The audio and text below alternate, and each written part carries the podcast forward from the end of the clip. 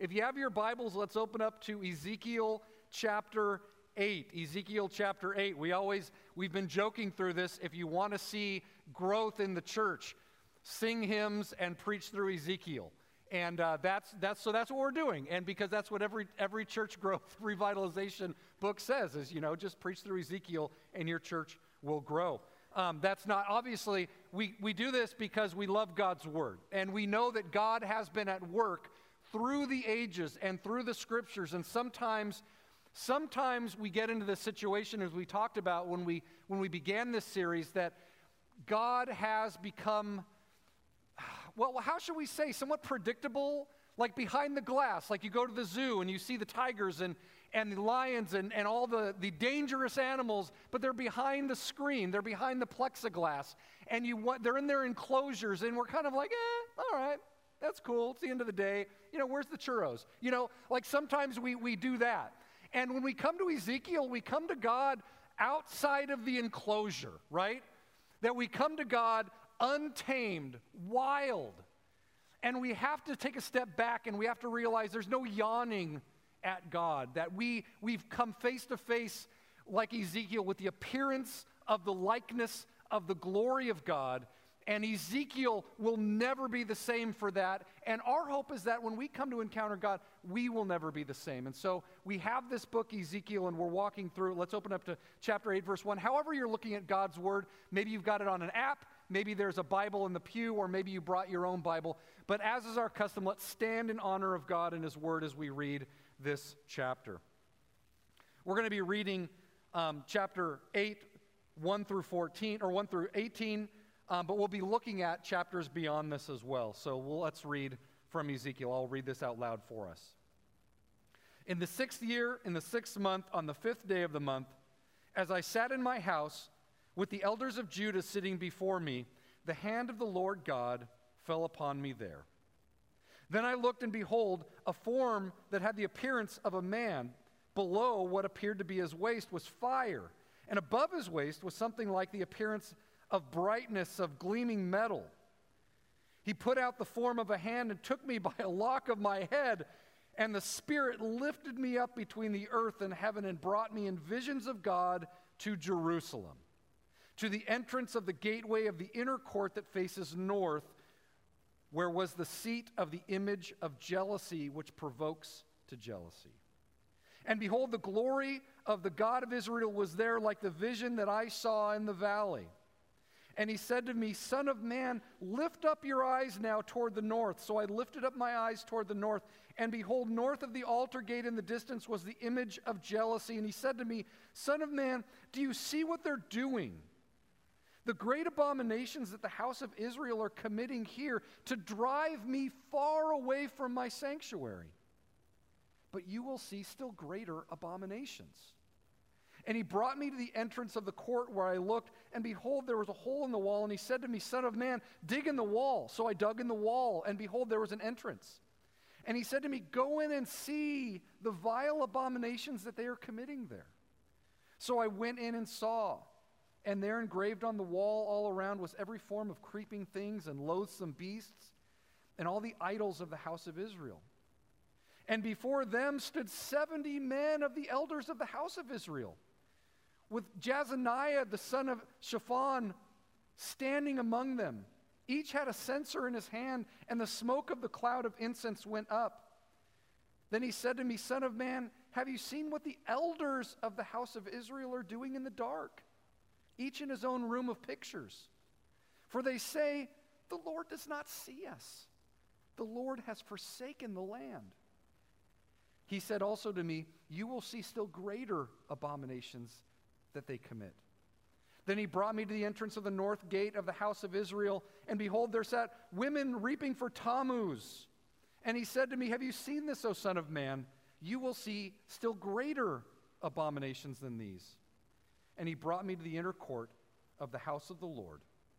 And behold, at the entrance of the temple of the Lord, between the porch and the altar, there were about 25 men with their backs to the temple of the Lord, and their faces toward the east, worshiping the sun toward the east. Then he said to me, Have you seen this, O Son of Man? Is it too light a thing for the house of Judah to commit these abominations that they commit the here? That they should fill the land with violence and provoke me to still further anger? Behold, they put the branch to their nose. Therefore, I will act in my wrath. My eye will not spare, nor will I have pity. And though they cry in my ears with a loud voice, I will not hear them. This is God's word. Amen and amen. You may take a seat. So, this chapter in Ezekiel, we've walked through Ezekiel. Ezekiel 1, we see a vision of God, this vision of God by the Chebar Canal, which is really an irrigation dip, ditch by a refugee camp in Babylon, where the nation of Israel has found their place. And, and behold, God shows up in, by this irrigation ditch in this, in this refugee camp, and you're wondering, what is God doing? What is God doing in Babylon? I thought God's home was in the temple. And Ezekiel is commissioned as a prophet, and he's supposed to be a priest, a reconciler, but he becomes a prophet of woe.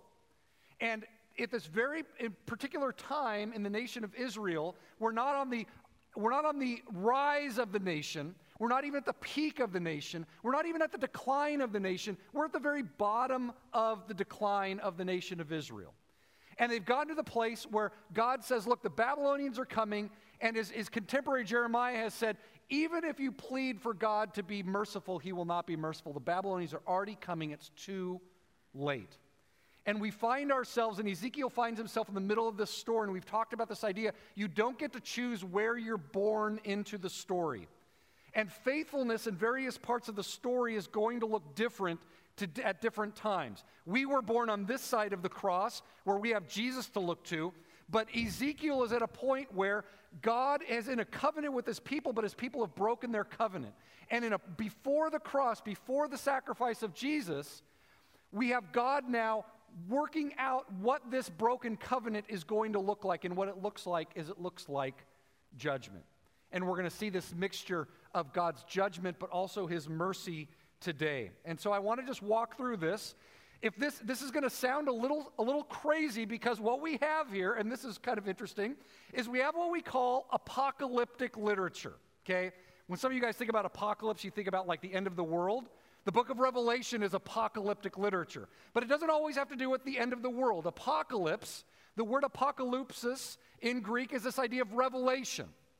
And oftentimes in apocalyptic, apocalyptic literature, if I can say the word, oftentimes in apocalyptic literature, you have a human being that is brought up into the heavenly realms and is able to reach back behind the curtain and see what's going on kind of behind the scenes.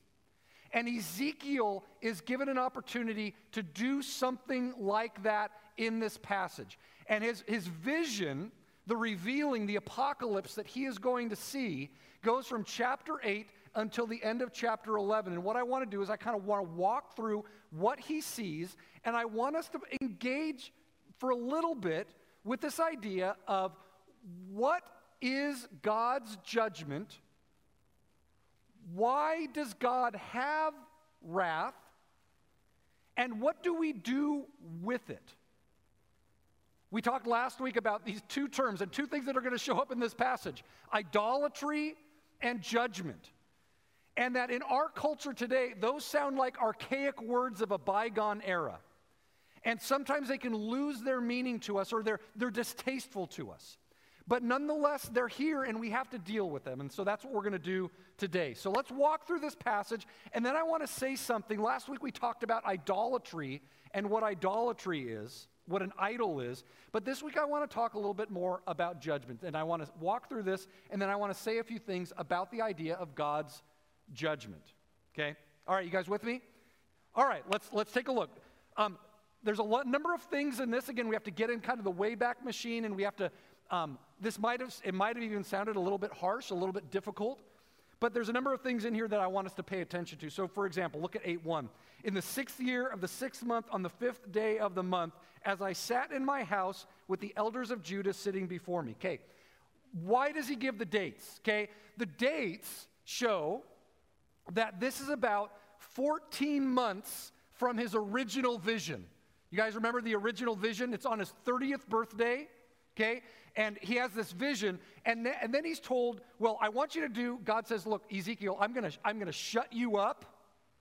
You're supposed to say things. You're going to be a watchman, but I'm going to shut your mouth. And what you're going to have to do is you're going to have to perform all of these things. So you're going to make a scaled model of Jerusalem and you're going to lay siege to it, this little thing. You're going to, and you're going to do that laying on your side and bound for like 390 days and then 40 more days. Well, this is the end of those 390, these 430 days.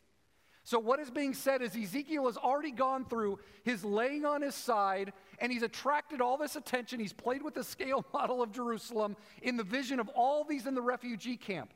And what has happened is he has attracted an audience. And it's become clear that Ezekiel has been having these conversations with God and that Ezekiel is a prophet in their midst. And for that reason, the elders of the community come to Ezekiel. And they come to his house, and probably what this is, is be, even though he's done all of this street theater, they come to his house hoping for a favorable word from the Lord.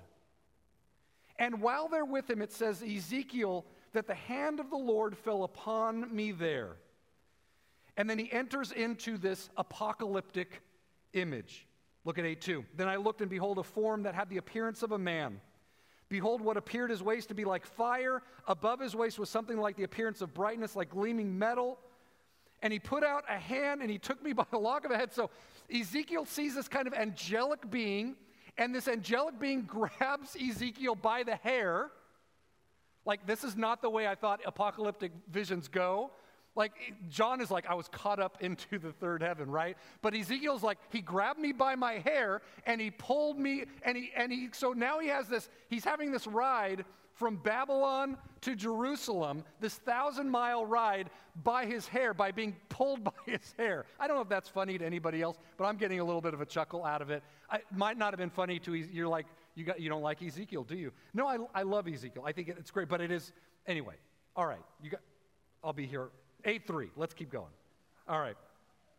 So he comes, he comes into it, says that he goes, he put me in the, uh, in the form of a hand, took me by the lock of the head, lifted me between earth and heaven, and brought me in visions of God to Jerusalem, to the entrance of the gateway of the inner court that faces north. All right.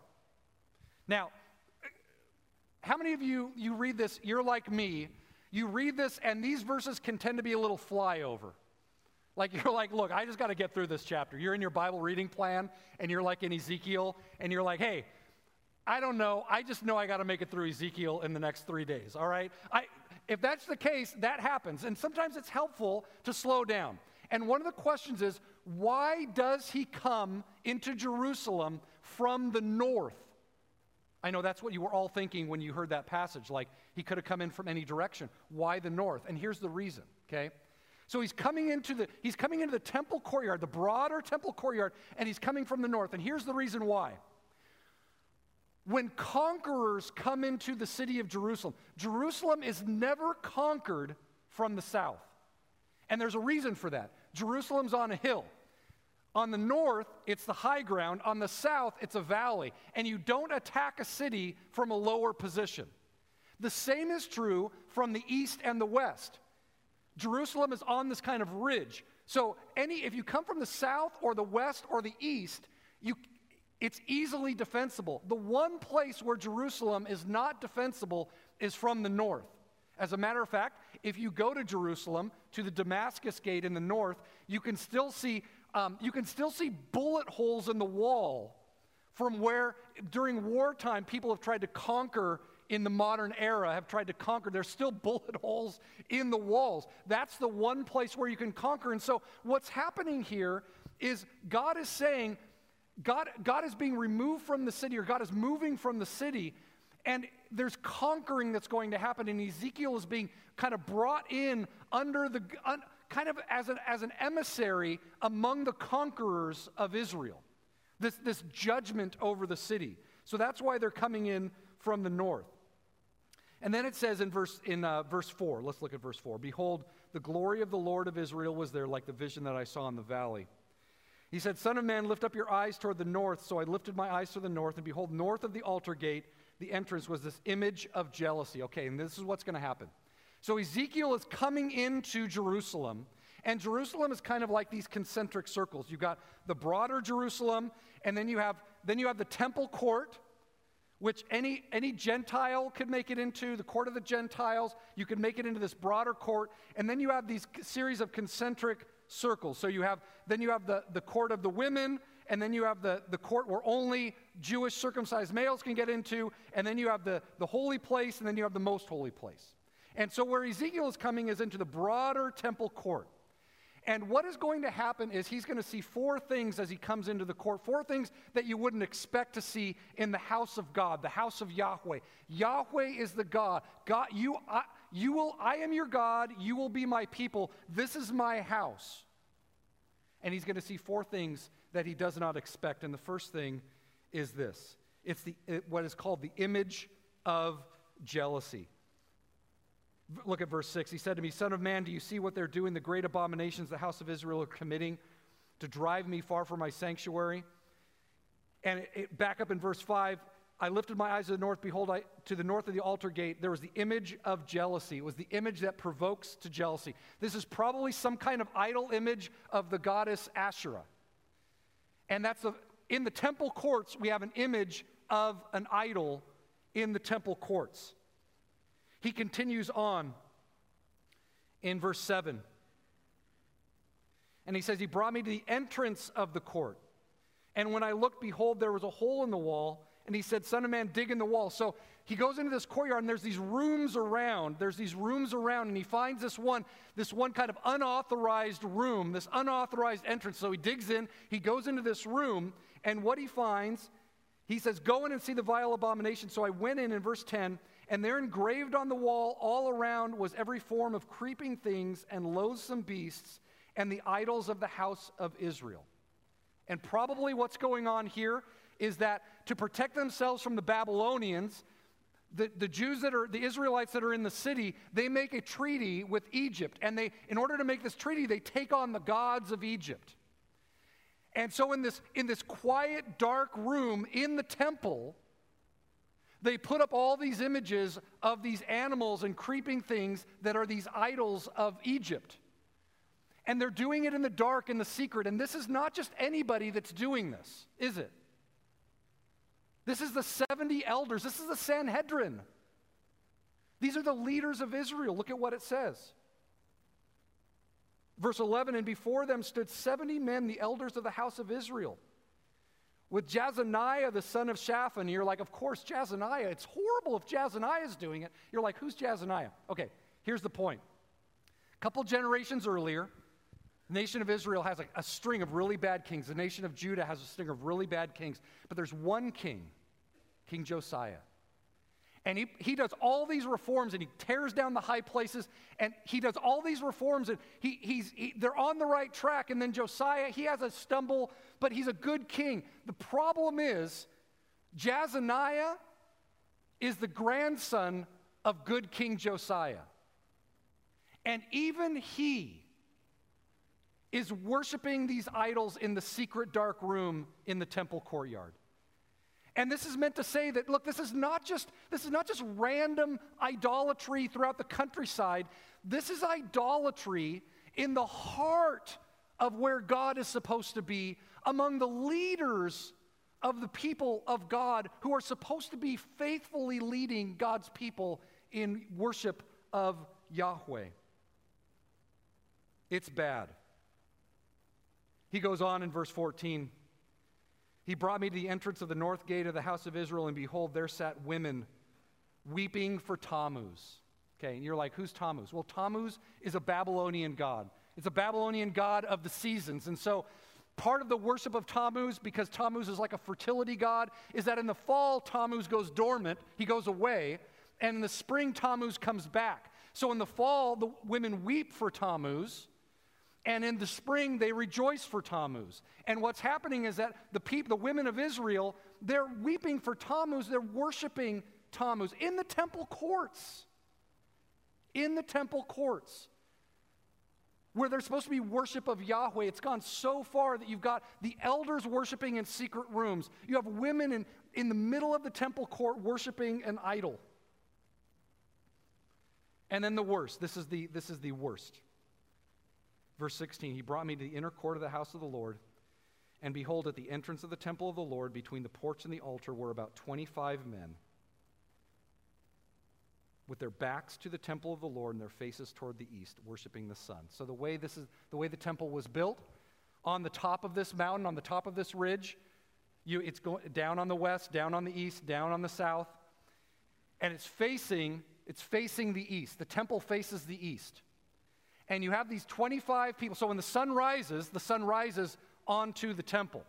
But you have these 25 men who, rather than seeking the face of God, have turned their backs. They have literally turned their backs on God.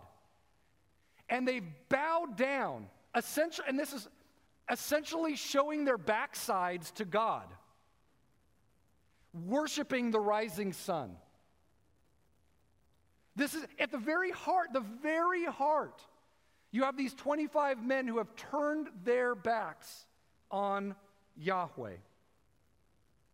And it's this kind of crass thing that they have, they've actually, they've, they, they're showing their backsides to God. I don't know what, what else. They're, anyway, we don't have, you get the idea. Okay. So, so this is what Ezekiel is seeing. And keep in mind, keep in mind, this is an apocalyptic vision. Like if it actually happened this way, even when we get into what's going to happen next with the, these executioners that are that are going to come in, that this is Yahweh showing a vision to Ezekiel. Whether or not this happened in actual real life, it's, it's, drama- it's dramatizing stylistically what has gone on in the temple. So, what happens next? Look at verse chapter 9 and verse 1. Then he cried in my ears with a loud voice, Bring near the executioners of the city. And these six angelic beings show up. And they've got these instruments of execution. We don't, scholars don't know whether these are swords or clubs or whatever, but they've got these things that they're going to basically go through the city, and everybody that's worshiping, that's doing, that's worshiping idols, they are going to slay. And the seventh, the seventh one, look at 9 3.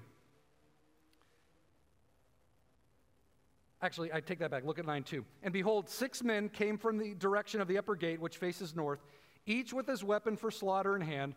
And with them was a man clothed in linen with a writing case at his waist. So six of them have these clubs or swords or whatever, and one guy has a pen. Six with clubs and one with a pen. And the one with the pen is told, You go through the city. This is what happens in verse in 3 and beyond. You go through the city and everybody that is weeping and lamenting at this idolatry, everyone that's weeping and mourning this idolatry, you mark them on their forehead. You mark them on their forehead. And then as every as these executioners come through, everybody who's not marked, they get killed. And this is actually actually once we get to the book of Revelation, you get to the book of Revelation. Revelation chapter 13 is um, where you have this beast and you, people receive the mark of the beast, either on their right hand or their forehead. In chapter 14 is the real mark. And, they, and the author of Revelation is, is kind of hearkening back to Ezekiel. And, and the, the Lamb of God stands on the Mount of Olives and marks, marks Yahweh on the foreheads of every faithful person. And we have this, mar- this idea that God marks out his remnant. So we have, oh gosh, I mean, this is, look, like I said, during Ezekiel, like, why does Pastor sound so mad every week? Okay? And, the, and I, I, suppose the point of this, one of the, some of the things about judgment, and that we talked about this last week, that, is that in our culture today, in our world, it is very difficult to hear a passage like this. It's very difficult to hear about violence at God's hand whether it's visionary or not. I mean, this is a visionary experience, but whatever it is, people are going to lose their lives. And, and the point of this is that we are at a tipping point. And judgment in our culture seems to be anathema. And I want to say a few, I just want to say a few words about judgment, okay? Especially in light of hearing just a really harsh passage like this with all of this idolatry, and then just, just these angelic beings that are going to go through and be instruments of God's wrath. And let me just let's start with this. Are you guys, so I don't know if you got is anybody else uncomfortable with the idea of judgment? Does anybody else hear this and they're like these angels are coming through with clubs and they're going to club everybody to death who isn't weeping for like and it's okay to raise your hand. Like Ezekiel's going to raise his hand. Ezekiel's going to say, "Lord, like what are you doing?" It's not wrong. It's not wrong to ask hard questions. Okay? It's not hard. It's not wrong to ask hard questions, especially when we are working through a book like Ezekiel, because it brings up a lot of hard questions. I think the worst thing that we can do with our hard questions is just to be told, you shouldn't ask that question. You're like, but I have that question. You shouldn't ask that question. It's kind of like feelings, like when you feel a certain thing and someone says, well, you shouldn't feel that way. You're like, but what do I do? I feel this way, right? I think the best thing to do, and we're going to see that I think the faithful thing to do when we look at the Psalms, particularly, the faithful thing to do when we have a hard question is address it to God. I think the worst thing that we can do when we have a hard question is like ignore God and, and ask it to our friends. Like, gosh, God's kind of harsh here, isn't he? No, the best thing to do is to say, God, God, you seem kind of harsh here. What's, what gives with this? The book of Psalms teaches us that in faith, faithfulness in every point of our lives, is we take our hardest questions and we address them to the one who can do something about them, who can answer that question. We don't talk behind God's back. We take it and we bring it to the Lord. And so, if, if, if you do feel like this is harsh, you're not alone. And I would encourage you, let, let's take those questions to the Lord. And I'm going to say a few things here that might, may or may not be helpful. Look, you, we could spend all day talking about the problems of evil or the problems of God's judgment that we might see in our culture today, some of our problems with that. But I just want to say a few things about it. Is that okay? Can we do that? All right, let's do that. Here's the first thing. One of the most significant things that we can do in our lifetime is not simply see the events around us but interpret the events around us. Like we can all look at the same event and interpret it differently. You might have even experienced that in your life. You might have experienced that in your marriage. I, I dare say, maybe if you're married, you've experienced this. Something happens, and you experience it one way, but yours, which of course is the right way, and your spouse experiences it a completely different way. Same event happened.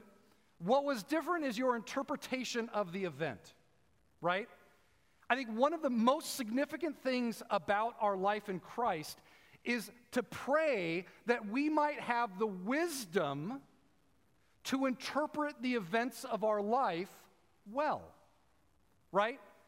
That, that seems to be one of the most significant things. And we experience this in our life, and we would have to imagine that there are times in the, in the world and in our own lives where we might have difficulty interpreting the events. And that's something that happens here. If you look in chat, look at 812. Look at 812. 812 is the first place that this shows up. And it seems as though the people of Israel are interpreting this event, what's happening, differently than what God, how God is interpreting this event. Look at 812.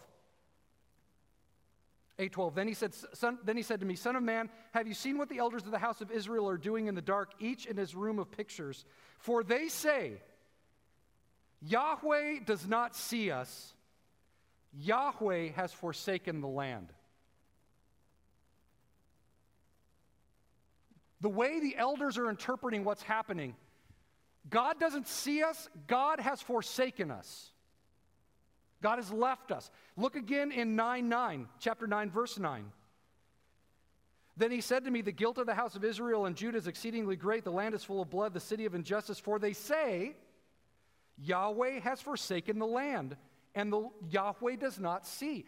Twice, this interpretation of this event Yahweh doesn't see, and Yahweh has forsaken. Those two things. But look back up in chapter 8 and verse 6. This is what God, this is how God is interpreting this. He said to me, Son of man, do you see what they're doing? The great abominations that the house of Israel are committing. They drive me far from my sanctuary. Here's the, here's the first thing about God's judgment it can oftentimes be misinterpreted in a sense.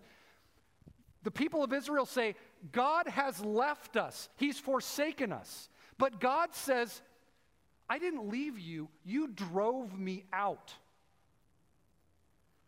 I didn't leave my house, you drove me out.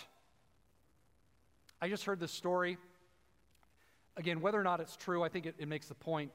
With all of the, the laws about evictions and what's going on, um, the story is this that this woman uh, rented a room in her house to someone, and this person turned out to be a horrible renter and did all kinds of damage and whatnot, and then stopped paying the rent. And so she tried to evict this person, and she couldn't evict them because of the laws, you can't evict anybody. And it got so bad, so bad, that she moved out of her own house. Now, did she abandon her house? No, she was driven from her house, right? What, whatever the, however you explain this, but this idea that God is saying, look, I didn't leave you guys. You drove me out. All the, this is my house, and you brought in all of these other gods into my house. And so God is saying, Look, I'm not leaving, you are driving me out. Same event, different interpretations. And I think sometimes when we, we ask this question, like when people have an issue with God, one of the questions is like, it, has God left you or have you not made any space for him? Are you even addressing him? Or where are you going for these answers? So I think the first thing is just is simply this that God does not abandon. God is being driven out. And that's an important distinction to make first off when we think about judgment. God is not abandoned, God is being driven out. They are driving Yahweh away. God is not abandoning his people. So that's the first thing. Second thing is this in this passage, even though we don't get a full catalog of this, that the idolatry produces in the land an injustice, and injustice, idolatry and injustice precede God's judgment. Look at 18, look at chapter 8, verse 17. In 817, it says this Then he said to me, Have you seen this, O Son of Man? Is it too light a thing for the house of Judah to commit the abominations they commit here, that they should fill the land with violence and provoke me still to further wrath? Look at 817.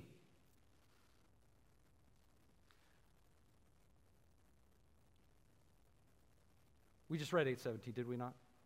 Yes, we did. Oh, let's keep going because, oh, I, I, forgot, um, I forgot the last line. At the very last line, look at the very last line because this is kind of a funny line. Behold, they put the branch to their nose. Whoa. They put the branch to their nose? What? Here's the deal scholars have no idea what this means.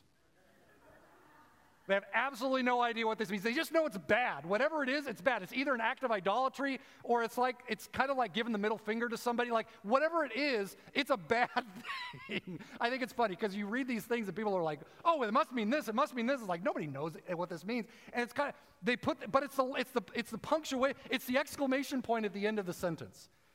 They filled the land with abominations and they spilled blood and they put the branch to their nose. All right, you get the idea. All right. But, um, and then look at 9 9, chapter 9, verse 9. Then he said to me, The guilt of the house of Israel is exceedingly great. The land is full of blood, and the city full of injustice. And we don't, here's the thing with Israel and idolatry and injustice, we don't know what comes first idolatry or injustice. Does idolatry cause injustice or does injustice cause idolatry? All we know is that there's correlation and that in the prophets there's this overarching theme that whenever there's idolatry, there's also injustice in the land. What happens with idolatry is that the courts become corrupt. Something happens that people go to a place where they need and expect justice, and there is no justice. And so Yahweh looks down on this, and Yahweh brings Ezekiel along. He says, Look at all this, and there's idolatry and injustice, and blood is being spilled, and it's not the judgment of God, it's injustice. And these sorts of injustices are not chronicled here in Ezekiel, but it's a common theme that the system has become rigged in the wrong way, and people need justice and they cannot find it. So before God's, before chapter 9, you get chapter 8. It sounds funny to say, but chapter 8 comes before chapter 9. And all the idolatry and injustice of chapter 8 precedes God's execution of his judgment. All right, one more, a couple more things. Regarding, ju- regarding judgment and regarding God, God is gracious and patient and merciful until he isn't. Let me say that. Let me say that another way. In the scope of the biblical narrative, you read your Bible, you read your Bible from cover to cover. God is exceedingly gracious and exceedingly patient and merciful. As a matter of fact, in Exodus 34 6, Connor preached on this a few weeks ago. The Lord passes before Moses and he says, Yahweh, Yahweh, a God merciful and gracious, slow to anger, abounding in covenant love and faithfulness, keeping steadfast love for thousands, forgiving iniquity and transgression and sin, but who will by no means clear the guilty. You think about, just think about that, that phrase. Like it's this overwhelming sense. He's merciful and gracious, slow to anger, abounding in steadfast love, abounding in faithfulness, keeping steadfast love, forgiving iniquity and transgression, but will not clear the guilty. Like, think about the weight of that. Like, the overwhelming weight of that is God is gracious, God is merciful.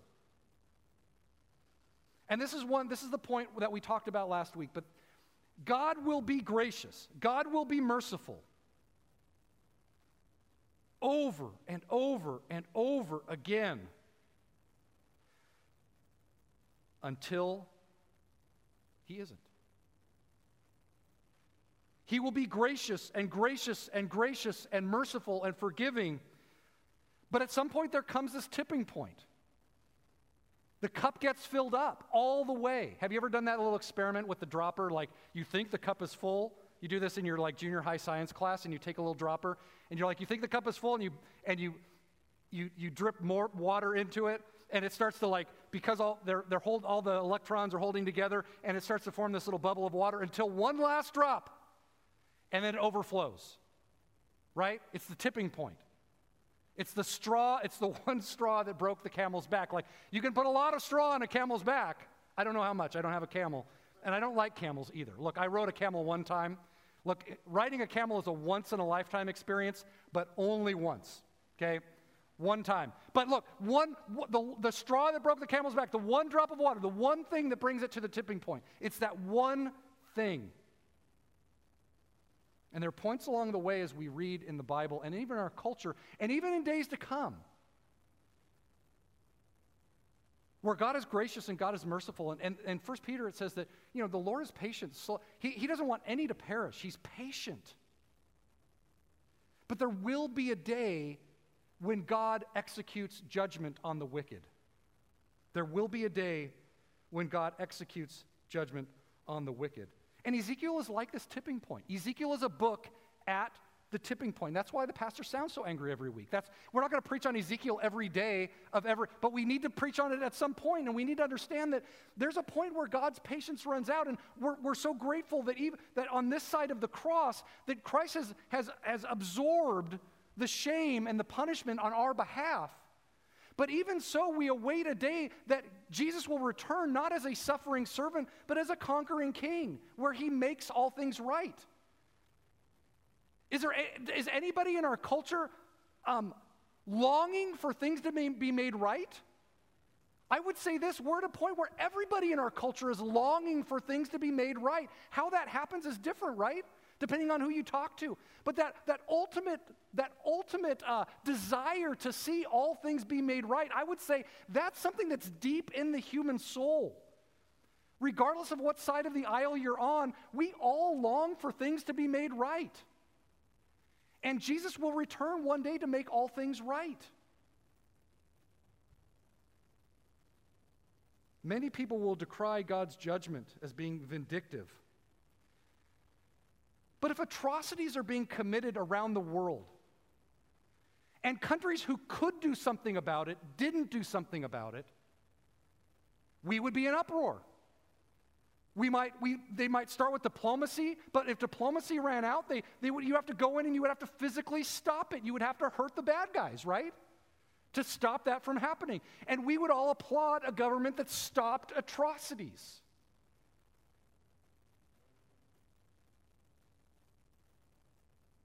I think of um, Winston Churchill's speech to the British Parliament in 1940. So, Neville Chamberlain had gone over to Munich to talk to Hitler in 1938, and Hitler had been expanding, and Chamberlain went over to the Munich Accords and said, Hey, look, you sign this piece of paper, we'll give you this little piece of Czechoslovakia, and you can keep that, and you know, you can keep the Sudeten land and all this stuff. And, and Chamberlain comes back with the signature on this, the Munich the Munich uh, agreement. And he and you remember, I mean, you didn't remember this because many of you weren't alive, and I wasn't alive, but it's it's famous. He stands off, he gets off the plane and he waves his paper in the air and he says, Peace in our time.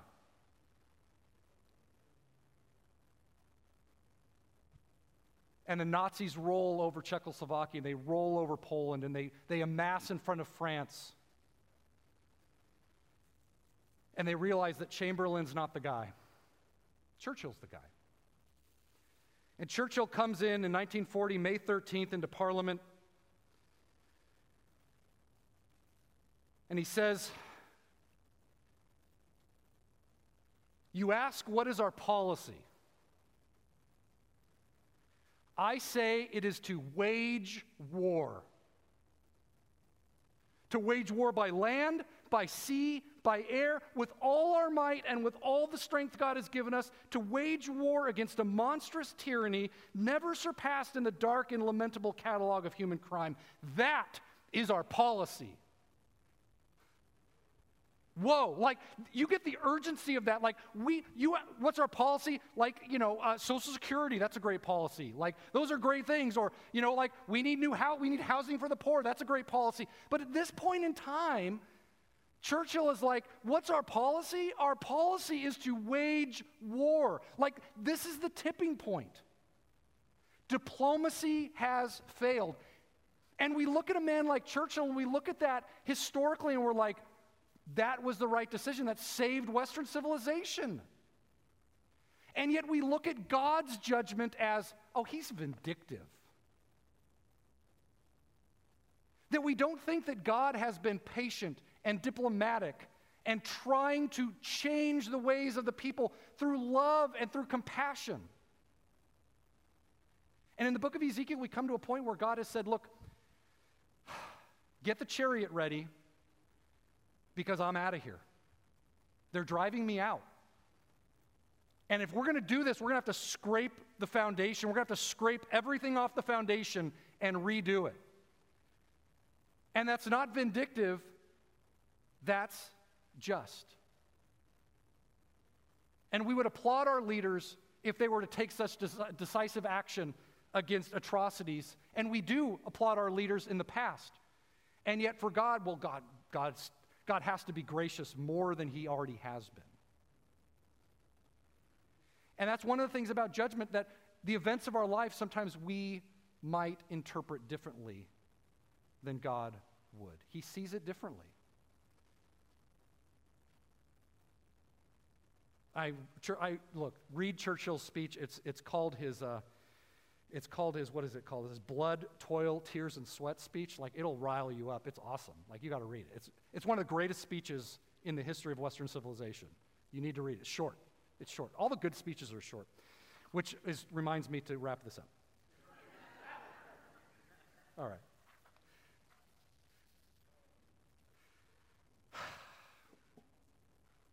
You know, Ezekiel 9 8 also reminds us that even if judgment is just, it still is a point of grief. Ezekiel 9 8, while they were striking, while, while these angels with their instruments of death are striking, I was left alone. And I fell upon my face and I cried, Ah, Lord God, will you destroy all the remnant of Israel in the outpouring of your wrath on Jerusalem? You can imagine Ezekiel, he's left alone and everybody's being slaughtered around him. He's like, Am I going to be the only person left? Judgment is a cause for grief. It's a cause to ask God the difficult questions and to face God and address God. And I would say that those who abandon God, who don't address God with their hard questions, who don't address God with their grief, I don't think they will do as well as those who, even in their pain and their grief and their doubts, will turn to God and address God. I think the thing that we need to understand again, we don't get to choose where we're born into the story. What does faithfulness look like on this side of the cross? Our job is to trust in Jesus and to lean on Jesus. As Connor, as he was leading us in worship, that sometimes we don't feel worthy. But Jesus has made a way for us to address God. Jesus has made a way. Jesus has made a way to draw near.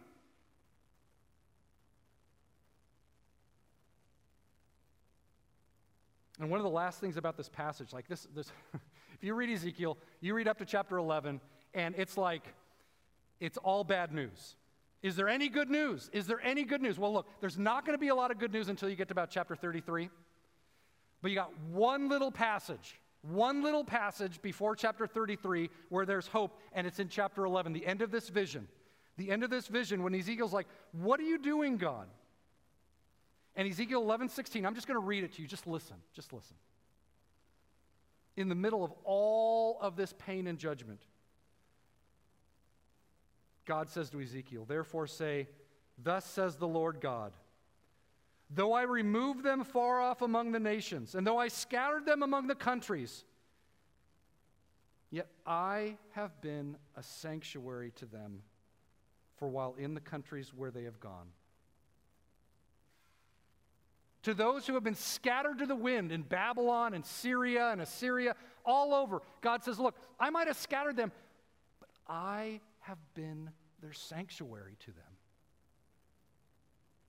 And I think today, even as we go through this, and, and there's, a, there's, a, there's more in there, and we're just running out of time, but the idea is I don't know what you're going through, but I would say this God will be your sanctuary. You can go to him, you can go into him. He will protect you. He will abide. If, Jesus says, If you abide in me, I will abide in you. Make your, I, we want, my father and I, we want to come and make our home in you. God says, I will be their sanctuary. He will be your sanctuary. Run to him. Let's pray. Father, we love you. We are sometimes confused by you, Father. We want to admit that and confess that. We are sometimes amazed by you, and sometimes that amazement is positive, and sometimes it is scary. You are not tamed by us. You don't belong in an enclosure, you belong in the wild. And when we approach you, we understand that you are God and we are not. And yet, at the same time, Father, you have made a way for us to come to you. In your wildness, you still say, Come, I will be your sanctuary. I will be your sanctuary. So, Father, we pray today that wherever we're at, that we might run to you and sit in your sanctuary, sit in your protection, to remember that you say, I will give them one heart, a new spirit I will put in them. I will remove the heart of stone from their flesh and give them a heart of flesh. Father, we pray for our hearts that you would keep them soft, that you would move them from stone to flesh, and that we might turn to you. Would you be our sanctuary as we know you've promised to be? And we pray in Jesus' name.